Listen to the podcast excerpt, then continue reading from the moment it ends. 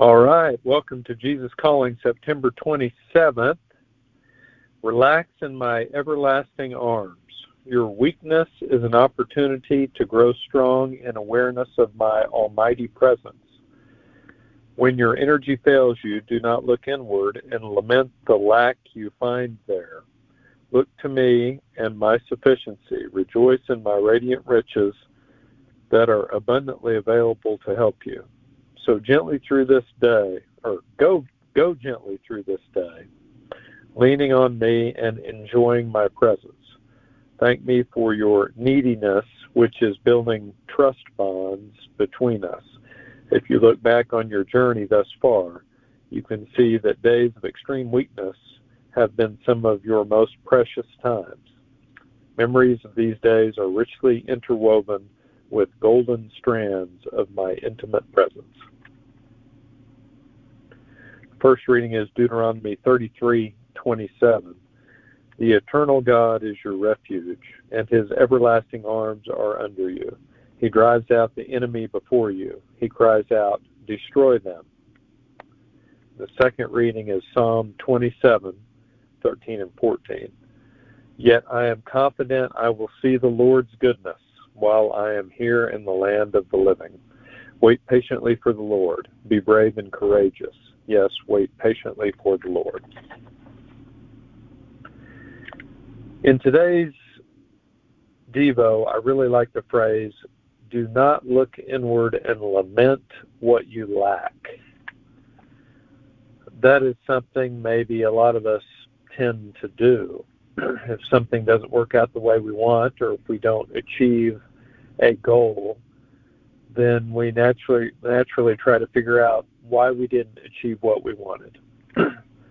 that is something that occurs all the time with maybe in our jobs or maybe if we play sports and you know are trying hard to achieve a particular performance level and it's a healthy thing to analyze our failures a little bit and make a strategy for improvement but what i like about the statement in the devo that talks about not looking inward and instead looking toward god and his sufficiency i like that because it suggests another source for our success besides ourselves.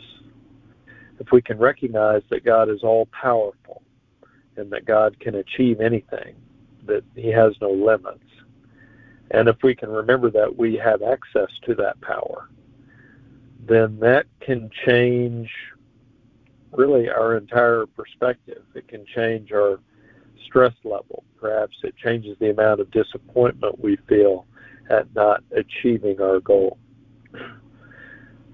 So maybe the underlying thought in all of this is to whom are we relying on for our success?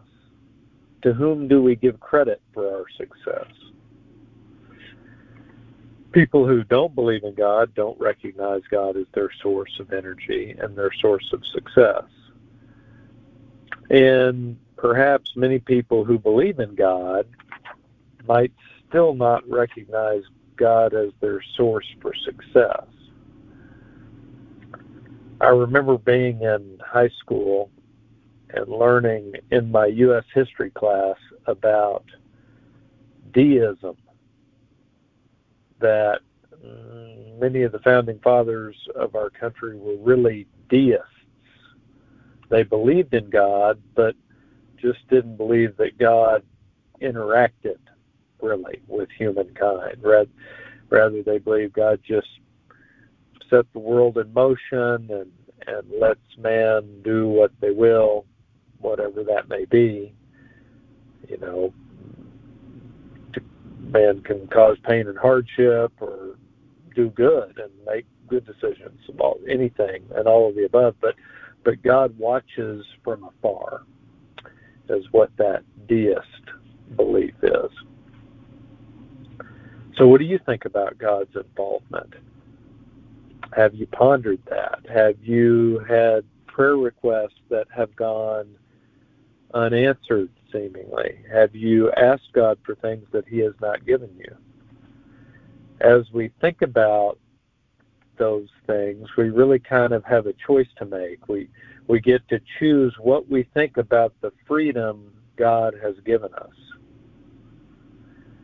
And even though God may not be, you know, an, an audible voice that we can hear, or even though the answer to some of our prayers might not be an immediate positive answer.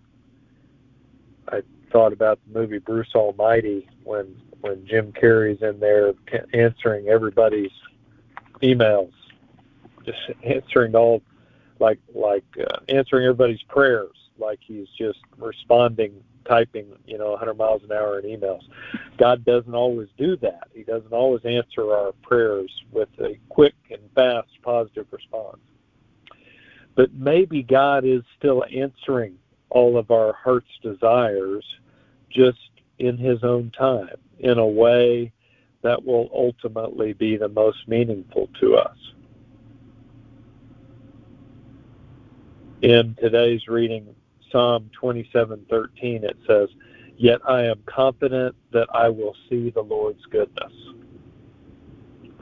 So my question to you listening is, are you confident in that? And if so, if we can have the confidence of the psalmist, then we can really feel God's goodness. Something for you guys to think about today. I'll go into a prayer. Lord, thank you so much for the opportunity to um, trust in you. And uh, even though